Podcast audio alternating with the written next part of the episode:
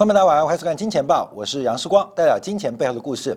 好，昨天晚上啊，这个在美国收盘之前呢，因为纽约州针对整个新冠疫情的失控，啊，对于这个学校再度出现了一个封锁的态度，使美国股市在昨天尾盘啊出现一个杀低的。发展跟变化，那我们就要关注啊，在这个呃拜登当选美国总统之后，整个行情的演绎跟演变，特别是美元指数未来可能出现的转折行情，值得大家特别留意。那我们今天要观察两件事情，第一个是国际金融协会针对啊这个全球债务的一个暴增。这个发出的警讯，也成为今天啊很多财经媒体的主要关注的焦点。那另外我们要观察是欧盟又陷入危机了吗？针对这次新冠疫情的援助计划，在波兰跟匈牙利都出现了一个非常大的反弹。为什么是波兰？为什么是匈牙利？而他们的反弹又代表欧盟内部出现了什么样的危机？从原来的南欧、北欧债务。债权人的矛盾，现在又卡进了东欧国家的这个政治野心啊！那这要怎么做解读？我们在第二段来做一个观察跟掌握。先看到国际金融协会在昨天出具的最新报告，因为疫情使得各国跟企业债务出现剧增，预计啊，在今年年底全球总和的债务水平会标志。两百七十七兆美金，两百七十七兆美金。那总体债务跟全球 GDP 的占比关系也会从二零一九年的百分之三百二十激增到百分之三百六十五。那在债务跟 GDP 之间的关系，就是比率关系，出现了非常惊人的向上抛物线加速的过程。在国际金融协会的结论，他提到了非常悲观啊，这个世界。最终只有两个方向，一个就是资产负债表，也就是所谓债务崩溃。资产负债表的崩溃形成了债务崩溃，引发的惊人或长期的通货紧缩，不然就是未来几年必然爆发的，为了清除数百万亿啊数百兆这个恶性的通货膨胀，为了清除数百兆的这个债务。可能会出现的恶性通货膨胀。好，这边我们要掌握啊。我们常在节目当中讲资产负债表，讲资产负债表，左边是资产，右边是负债；左边是资产，右边是负债，但底下还会有个权益项啊。这个是由资产来带动负债端的增长，还是由负债端来带动资产端的增长？这中间永远是一个恒等式的关系。我们可以乐观来讲，因为债务激增。也让我们知道，资产的价格是激增的，债务的暴增通常反映的也是资产价格存量的暴增，因为这是个恒等式，所以债务在暴增，它出现一个抛物线式往上的喷出，也代表全球资产价格出现了同样抛物线式的，只是反向哦，一个高角度的一个喷出跟发展，所以债务跟资产。它们之间的关系是极度的正相关，当然其中还包含了一个净资产，也就一般我们来讲的权益项目。但这个资产负债表的崩溃，第一种是像九年代后的日本，陷入了三十年的一个萧条，就是三十年的日本啊，从一九九年代到这个世纪，这个日本长期的通货紧缩，投资消费都不足，仅仅靠着日本政府的支出。来勉强维持日本经济的一个发展跟就业的一个机会啊，这是这个日本的变化。那另外一种比较令人担心的就是恶性通货膨胀。这种通货膨胀在上世纪初啊，包括了像德国的威玛政府，像是中国的国民政府，都曾经出现过，就是大量的债务堆积，最后必然会导致。整个资产负债表可能出现崩溃的发展，而这个崩溃发展通常呃有一种就是通货紧缩，另外一种就是同步的一个膨胀，所以这个购买力的消失啊，购买力的消失会有什么样的发展？那比较担心的是通货紧缩啊，因为资产负债表的崩溃，这个崩溃你要知道，资产崩溃，负债崩溃，负债崩溃，资产会崩溃。那对于权益真实的净资产会有什么样的发展？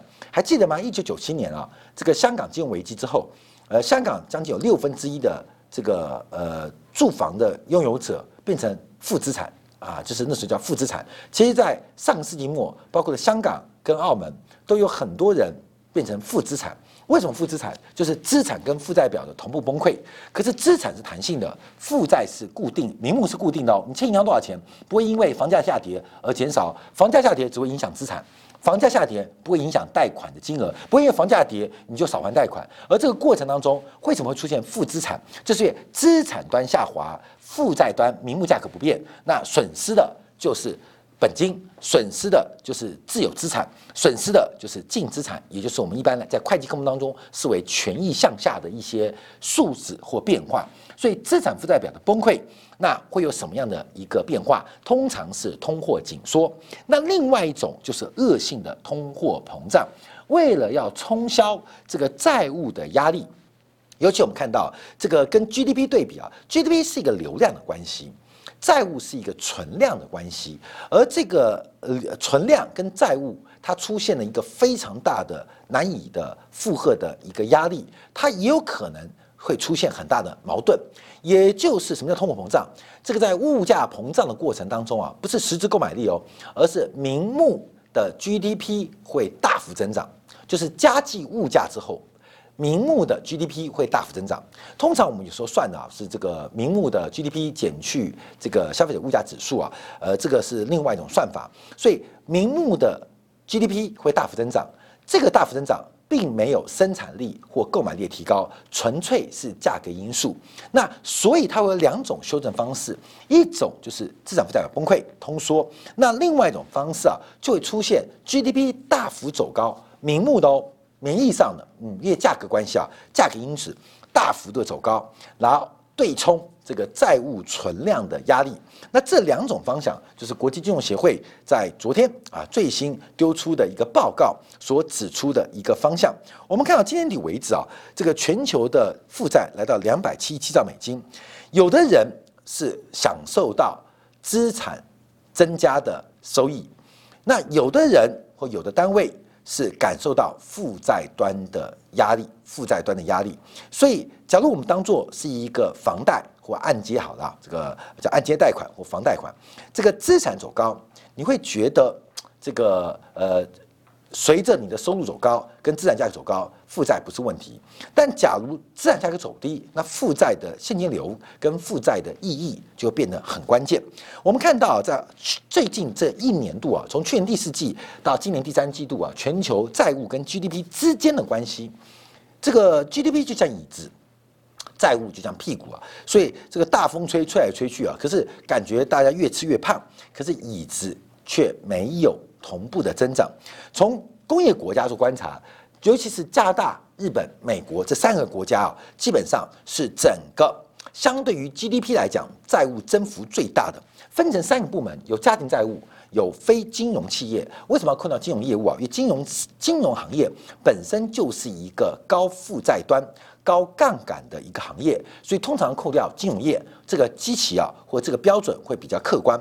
那非金融企业就是紫色端，还有绿色端的政府。我们看到过去一段时间，加拿大、日本、美国都是增速最快的一个变化。我们这边要下第一个观察的结论：这些国家也是过去一段时间对中国最不友善的国家。那这边下什么结论？就是在内部内政的失利。常常会转嫁内部矛盾给外部，而最好的外部矛盾就是对待中国不客观、不理性、不友善的态度。为什么这样讲？关妹，你觉得时光你有主观来了？等一下，我们从欧盟的事情就会再度证明我们是客观而理性的。等一下，我们要讲欧盟哦，我们就要证明。我们这边先丢出假设哦，假设哦，为什么加拿大对中国对华那么反弹？为什么日本？为什么美国最近苗头对中国？其实不是中国坏，是自己内部千疮百孔，只能转移内部矛盾到外部矛盾，所以挑了一个中国啊来进行恶化跟丑化。等一下，你看看欧盟，你知道世光讲话对不对？所以这边我们讲啊，常我世光讲说，我们做节目啊，非常非常的这个不客气啊。这个假如你没有眼睛啊，没关系，你连眼光也没有，就算了，要长点脑，你知道吗？所以有时候我们对于没有脑的观众朋友是不太欢迎的，啊不太欢迎的。为什么？因为等一下我们会非常客观理性，让大家理解到这个变化。好，我们再回来我们本质啊，这个债务的倍数啊，我们看加拿大、日本、美国、英国啊这几个工业国家，其实它的债务的增幅是非常大，对于 GDP 的一个这个影响啊，这个比例啊是失控的。新兴国家我们看到增幅最大的，第一个中国大陆。第二个，马来西亚、土耳其，在过去这四季当中，其实他们的债务相对于 GDP 的增幅也是非常非常的惊人的。我们再往下观察，按照国际金融协会的关注啊，到二零三零年，全球的债务可能会来到三百六十兆美金，比当前的水平再高出八十五兆美金。好，再度我们做什么事情都要辩证，有正方反方。反方的观察是，这个债务持续堆积，势必会引发资产负债表。的变化是通货紧缩还是恶恶性通胀，这都可能出现。可是也反过来做观察，假如国际金融协会的预测精准的话，负债表增加八十五兆美金，那资产端也会增加八十五兆美金啊啊！八十五兆，你有几兆美金哦？几兆？所以，假如国际金融协会的预期是正确的话，这是一场非常恐怖的一个竞赛。你不跑，你不追，你不在财富上争取一些。特别突破的方法，可能就会被大家甩开，尤其在购买力的评价当中，你可能不增反减，越来越穷，不是因为失业，也不是因为加薪不够，而是在国际债务堆积的过程当中，资产端也会同走高。所以大家听懂我的话，第一个是债务好恐怖，第二个，假如国际金融协会的预测是正确的，那资产端的膨胀在未来未来十年。还有八十五兆的增加，八十五的增加，那你想想，现在是两百七十七兆嘛？看到没有？两百七十七兆，两百七十七兆是从盘古开天以来累积的债务啊！盘古开天那就久了，你知道吗？呃，皇帝的时候可能就两百七十七颗贝壳，所以盘古开天以来累积两百七十七兆。过去人类有文明，两千年、三千年、四千年啊不重要，总共累积两百七十七兆，这叫债务哦。还是提到，我们从另外一个角度叫做资产，资产的价值，未来十年可以增加八十五兆，未来十年可以增加八十五兆。过去历史两千年、三千年、四千年、五千年不重要，累积那么多，现在未来十年会再累积八十五兆。我还是提大家观察，这是债务问题，很严重。可是相对于那资产端呢，有八十五兆的机会，八十五兆机会，人家辛辛苦苦的巴菲特，辛辛苦苦的索罗斯，好不容易累累积一点。这种巨量的财富，在这十年的过程当中，我们在十年之后，巴菲特那丁点儿的财富有什么好嚣张的？各位懂意思吗？八十五兆会在未来十年发生，所以我们来想啊，假如近百年好了，我们不要这么讲说盘古开掉，这一百年累积了二两百七十兆，平均每年债务增加二点七兆，资产端也增加二点七兆，未来十年债务增加每年八点五兆。资产端也会增加八点五兆，也就是未来十年资产增值的速度会比过去一百年超过四倍。我们常会讲啊，这个在台湾啊，这个是这个算是已开发的经济体啊。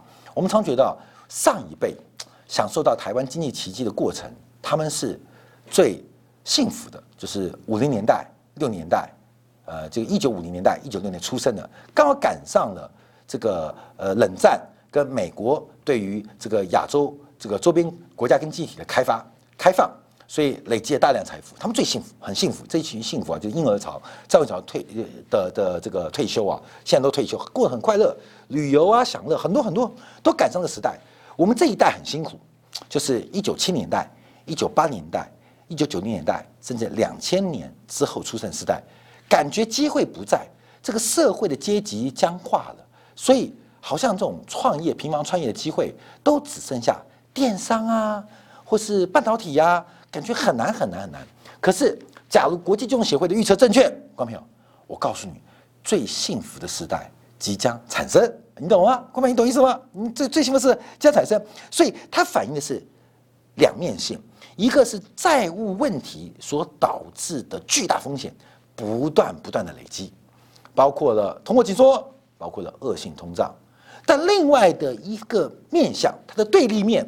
是资产端的膨胀也会创下史上最快的速度。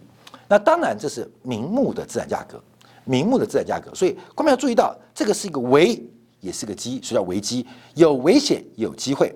好，另外我们观察到过去几年的一个债务增量，特别观察是利息支出，为什么它危比机大？就是因为从新市场利息支出跟政府收入的占比，我们很明显看到，在没有铸币税被西方国家主导利率决策、货币政策的同时，新兴国家是比较或是没有能力应对债务存量剧增的结果。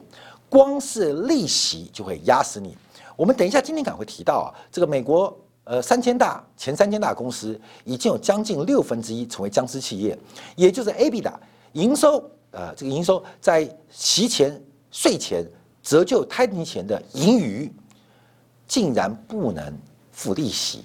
美国有六分之一三千大前三千大的企业，有六分之一超过六分之一的企业，它每年赚到钱还不够付贷款利息，我们就俗称僵尸企业。那这个不是只有国家企业级别，甚至上升到区域级别，所以从利息支出的观察，也可以同样这样看到。另外，我们看到中国大陆最大的问题，同样的也是在过去几个季度债务堆积的速度是非常非常非常非常惊人的。从这个方向，我们从前面看到，就是过去这十年啊，中国的债务堆积速度非常非常快。我们从这个细项看到，第一个是在过去这十年。家庭部门的债务暴增，那家庭债务怎么会暴增？因为买房子嘛。哥们，你去刷卡打赏网红，不会有什么债务啦，没多少钱啊。你打赏时光会让你破产？不可能。买房子会啊，一买房子，这个按揭房贷起跳就是百万，呃，更多的千万人民币。所以家庭部门是过去十年。这个呃，整个杠杆或债务增加最快的，哎，关键还是要我们客观对立面，中国房价大涨嘛，资产跟负债端是等向的，是高度的，哎，这这这光明一句话，这是常常讲，这是一个简单的金融判断呢，所以我们不能只讲债务，也要讲资产，不能只讲资产，也要讲债务啊，这个哇都在涨。啊，很棒！你要知道债务贡献的，哇，债务很大，要完蛋。你要知道好处都被大家分光了，哎，基本上它是同关系。所以你看这个家庭部门的负债暴增，那为什么嘛？因为房贷，所以中国的房地产的价格。也不断的暴增，它是个同向关系，所以要打掉中国的家庭债务的杠杆，或和缓中国家家庭债务杠杆的一个爬升的斜率，那唯一的方法，那就是控制房价。那这是风险，是风险，这是国际金融协会看观察到了，不止，连北京也看到了，所以中国的房地产的空间，价格空间。极为有限。我们估计未来十年哦，其实美国的房地产会比美国股市好，中国的股市会比中国的房地产好。可要倒过来看哦，美国的房市会比美国股市好，中国的股市会比房市好。你想嘛，这个这个世纪就是在在在在轮动嘛。九十年代的股市泡沫靠房市来替代嘛，所以本世纪初是涨房子、房房房房地产嘛，或大宗物资嘛。股市相对落后嘛，过去十年为什么涨股市？因为房地产出问题嘛，靠股市来救嘛。所以跷跷板打房入股还是打股入房？根本可以连续推，你知道吗？九年代高科技股市的泡沫化，是因为八年代美国房地产出现危机嘛。标志就是一九九一年的美国储贷危机，倒了一堆银行啊。那银行为什么倒闭？因为房地产泡沫嘛。所以房地产泡沫，股市接棒，然后股市泡沫之后，房地产接棒，房地产泡沫之后，股市接棒，过没有？对吧？一二三四，二二三四，再来一次。过去十年什么泡沫？股市泡沫嘛。那很简单，我们不要讲泡沫，股市大涨嘛。所以下个十年，美国为例，那就是房地产会比股市好。这个是呃好多少相对概念，相对概念，美国房地产一定会比美国股市的报酬率来得高。那中国刚好相反啊，这个很明显，中国刚好相反。你看二零一五年啊，这个股市。来到泡沫破掉后，房地产接棒啊，看到没有？一样打房入股，打股入房，这很简单。你自己直观觉得哪一个价格客观哦偏高，那就是往另外市场做转移。所以中国的股市会比中国房市好，美国的房市会比美国股市好。我们从这个家庭、包括企业、包括政府部门都会有这个现象做观察，我们持续留意。所以在国际金融协会预警，全球的债务啊，这个已经堆积到一个不可负担的地步，连利息保障倍数从国家端到企业端都已经无力负担。所以到底是一个长情的萧条跟通货紧缩，还是恶性的通货膨胀？这两条路径都是我们持续做关注的。可可以从这个过程当中知道，负债的扩张一定代表资产的扩张，负债的崩塌也代表资产的崩塌。我们要注意哦，负债的扩张，资产会扩张；负债的崩塌，资产会崩塌。这一定是个等向关系。所以，假如国际金融协会判断的是正确的，我告诉你，人类史上最大的创富的这个浪潮就在今天开始，要高兴哦。但这股创富的浪潮，在购买力评价过程当中，你要比别人更努力、更努力、更努力。那怎么努力？先把政治看懂最重要啊！今天我们中午啊，这个有有人拜访，呃，吃饭又碰到一个金铁杆的会员，然后跟时光，哎，时光，我是你的金铁杆哎，那合照，他说他黄金从去年赚很多。外面不管看黄金还是看黄豆。还是我们现在对下游商品的预期，包括美元、石油，我们最近都这一个月都在做追踪，尤其在稍后的今天都做了非常详细的追踪跟观察。原因是啊，你要从大政治环境来看投资周期跟商品，那是一个最简单不过的发展。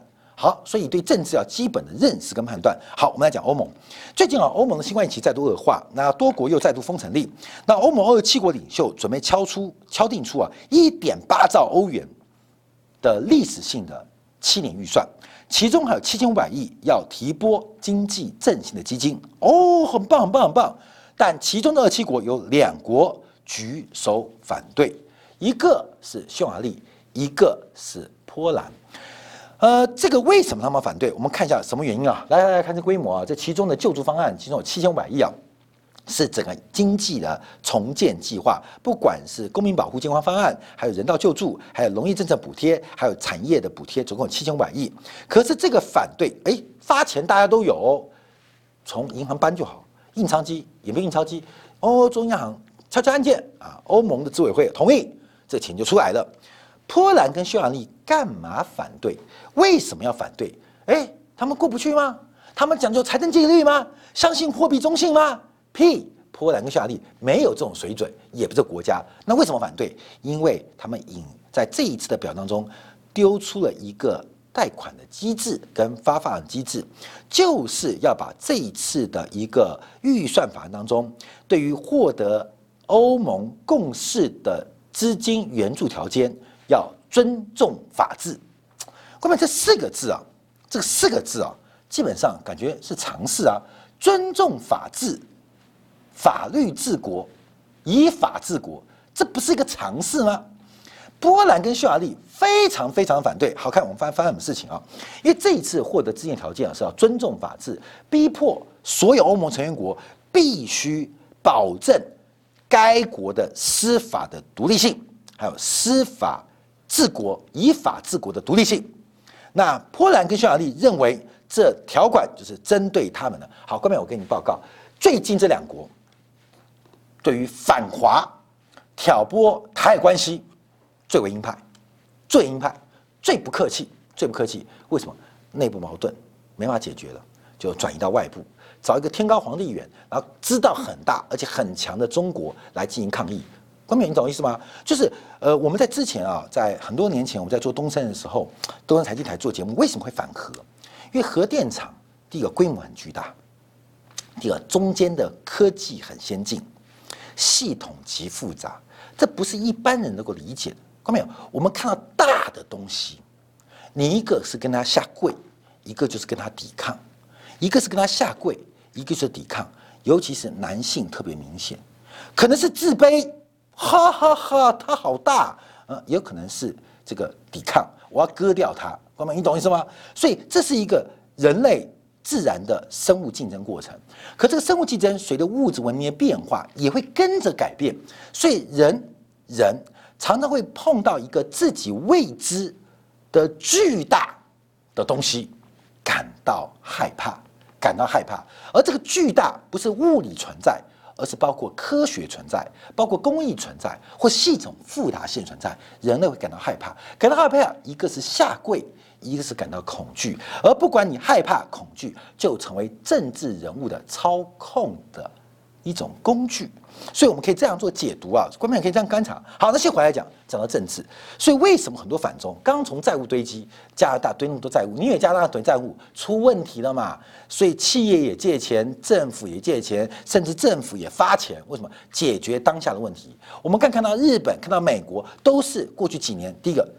周期除了印钞别无他法，碰到新冠疫情束手无策，国家那怎么对内交代呢？转移啊，武汉肺炎都是中国惹的祸，后面都是一样。我们刚才是个假设，我们现在回看这个假设。好，这个假设我们不是扯波兰跟匈牙利对中国怎么样哦，而是他们几个在过去啊，这两个国家对中国非常不友善，你知道内部矛盾，什么内部矛盾？我们看他干什么事情？遵守法治，依法治国，什么问题？波兰。呃，这两年修改了最高法官的任职规定，以后最高的最高法院的法官要受波兰的政府控制，政府控制，你懂吗？对吧？这个法院是我家开的，那欧盟觉得这违反了三权分立的原则，那匈牙利更凶，改变了最高领导的任职规定啊，这样长期执政成为终身制。所以他也认为这违反欧盟的原则。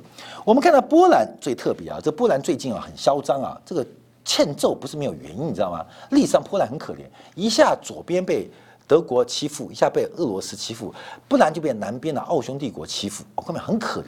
波兰国家可怜，可怜之人必有可恨可悲之处，所以波兰这个国家啊，这会完蛋，这个烂国家啊，基本上从很多地方看到。当时啊，这个呃，欧盟的这位主席啊，在二零一三年啊，就针对新的机制，要求整个欧洲成员国必须遵守基本的民主机制。后来波兰政府第一个把电视台。转变为国家的宣传部门，哎，跟台湾很像，你知道吗？不听我话，关台啊，宽台，你知道吗？烂国家、烂政府就干烂事，说波兰就干这个烂事。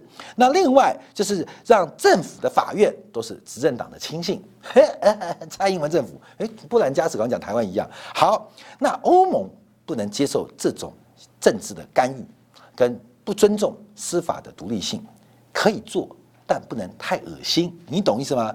可以做，不能太恶心，所以这个波兰他就跟欧盟对杠了，包括了呃司法改革的法啊法案呐，包括对于最高法院法官的提名权跟安排权啊，欧盟看不下去，所以欧盟在这一次啊，在要发钱的时候，要给一个除外条款，就是遵守法治。匈牙利做不到，波兰也做不到。我们回来看欧盟的里斯本条约第七条提到了这个该条员该条款规定啊。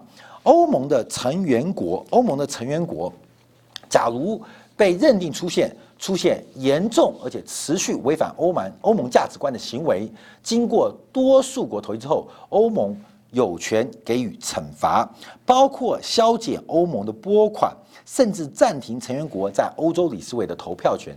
这一次，这个发钱啊，这个大善人来发钱，主要就是依据里斯本条约的第七条的。这个精精神，前年的九月十二号，欧洲议会已经表决过啊，史无前例对欧匈牙利提出了惩罚程序，包括剥夺在欧盟理事会的投票权。好，各位朋友，欧洲也要出问题，欧洲要出问题。之前在二零一零年一年是欧洲欧洲问题嘛，欧洲五国啊，这个公债还不出钱问来问题啊，当时提到北欧的债权人跟南欧的债务人的冲突，现在啊。这个北欧要给南欧发钱，这次七千五百亿，我们看领最多的是意大利、西班牙，还包括法国，哇，就领很多，领很多。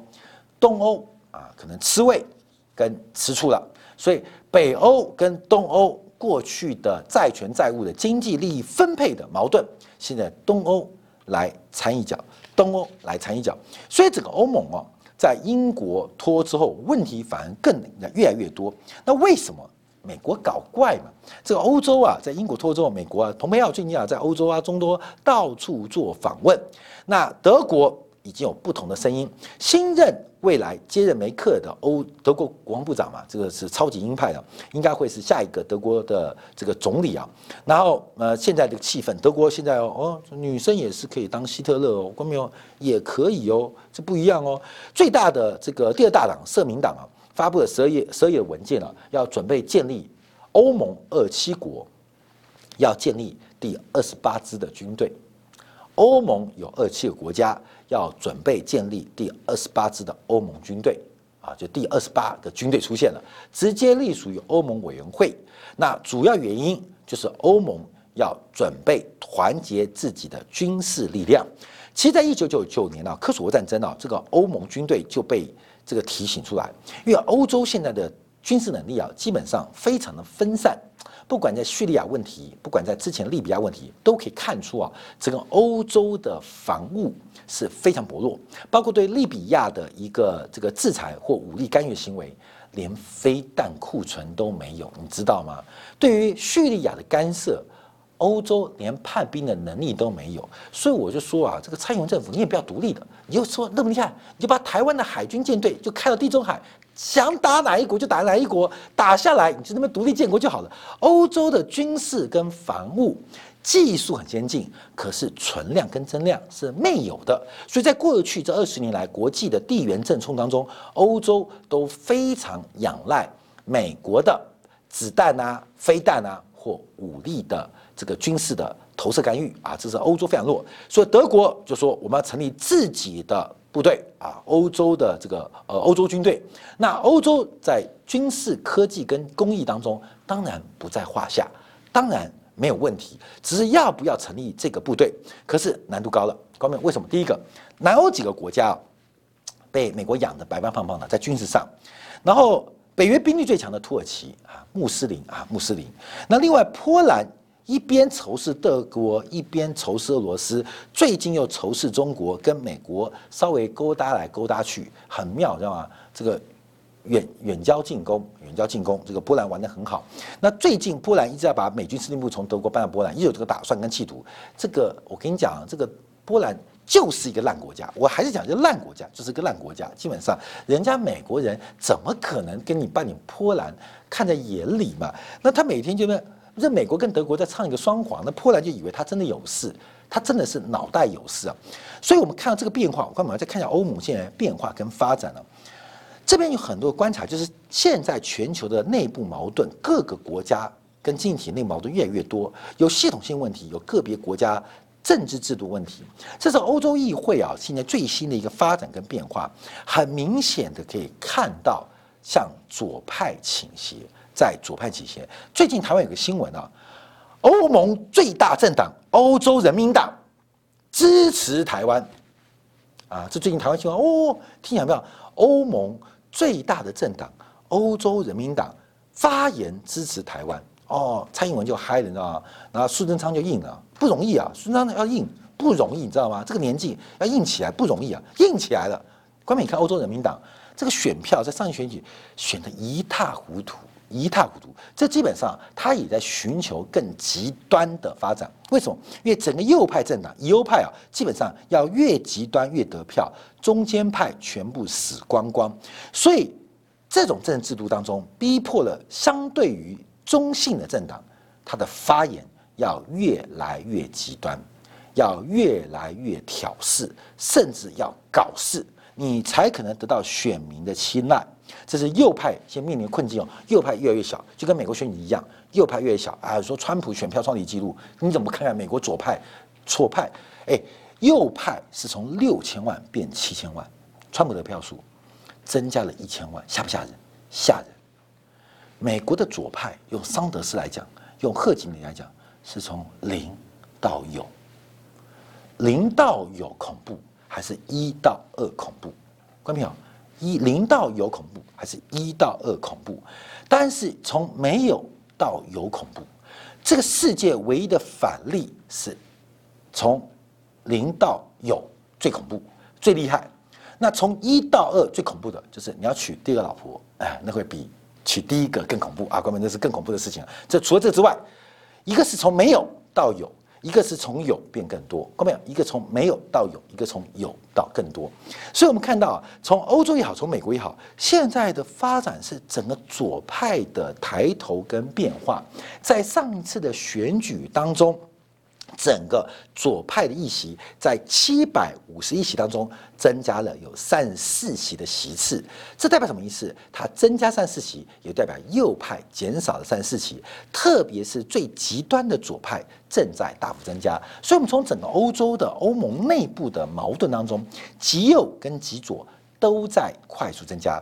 这不是国家的问题，欧盟是一个二十七国家团结的议会。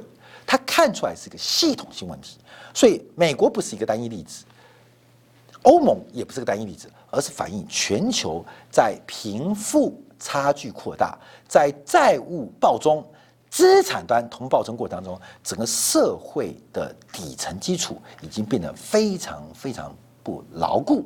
这个从政治可以看到经济，从经济发展可以影响到政治，所以到底。经济是如何影响社会结构的改变，进而影响政治版图划分？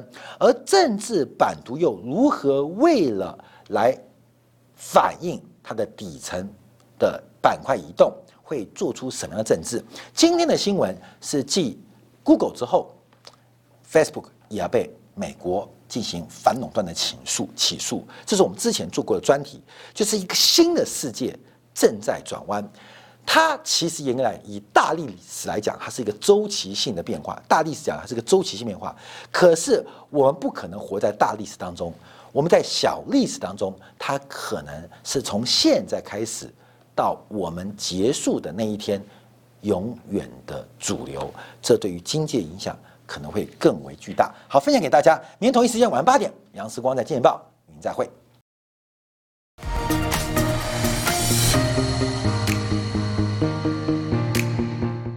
假如喜欢以上的影片，记得订阅、点赞、开铃铛，已经关注我哦。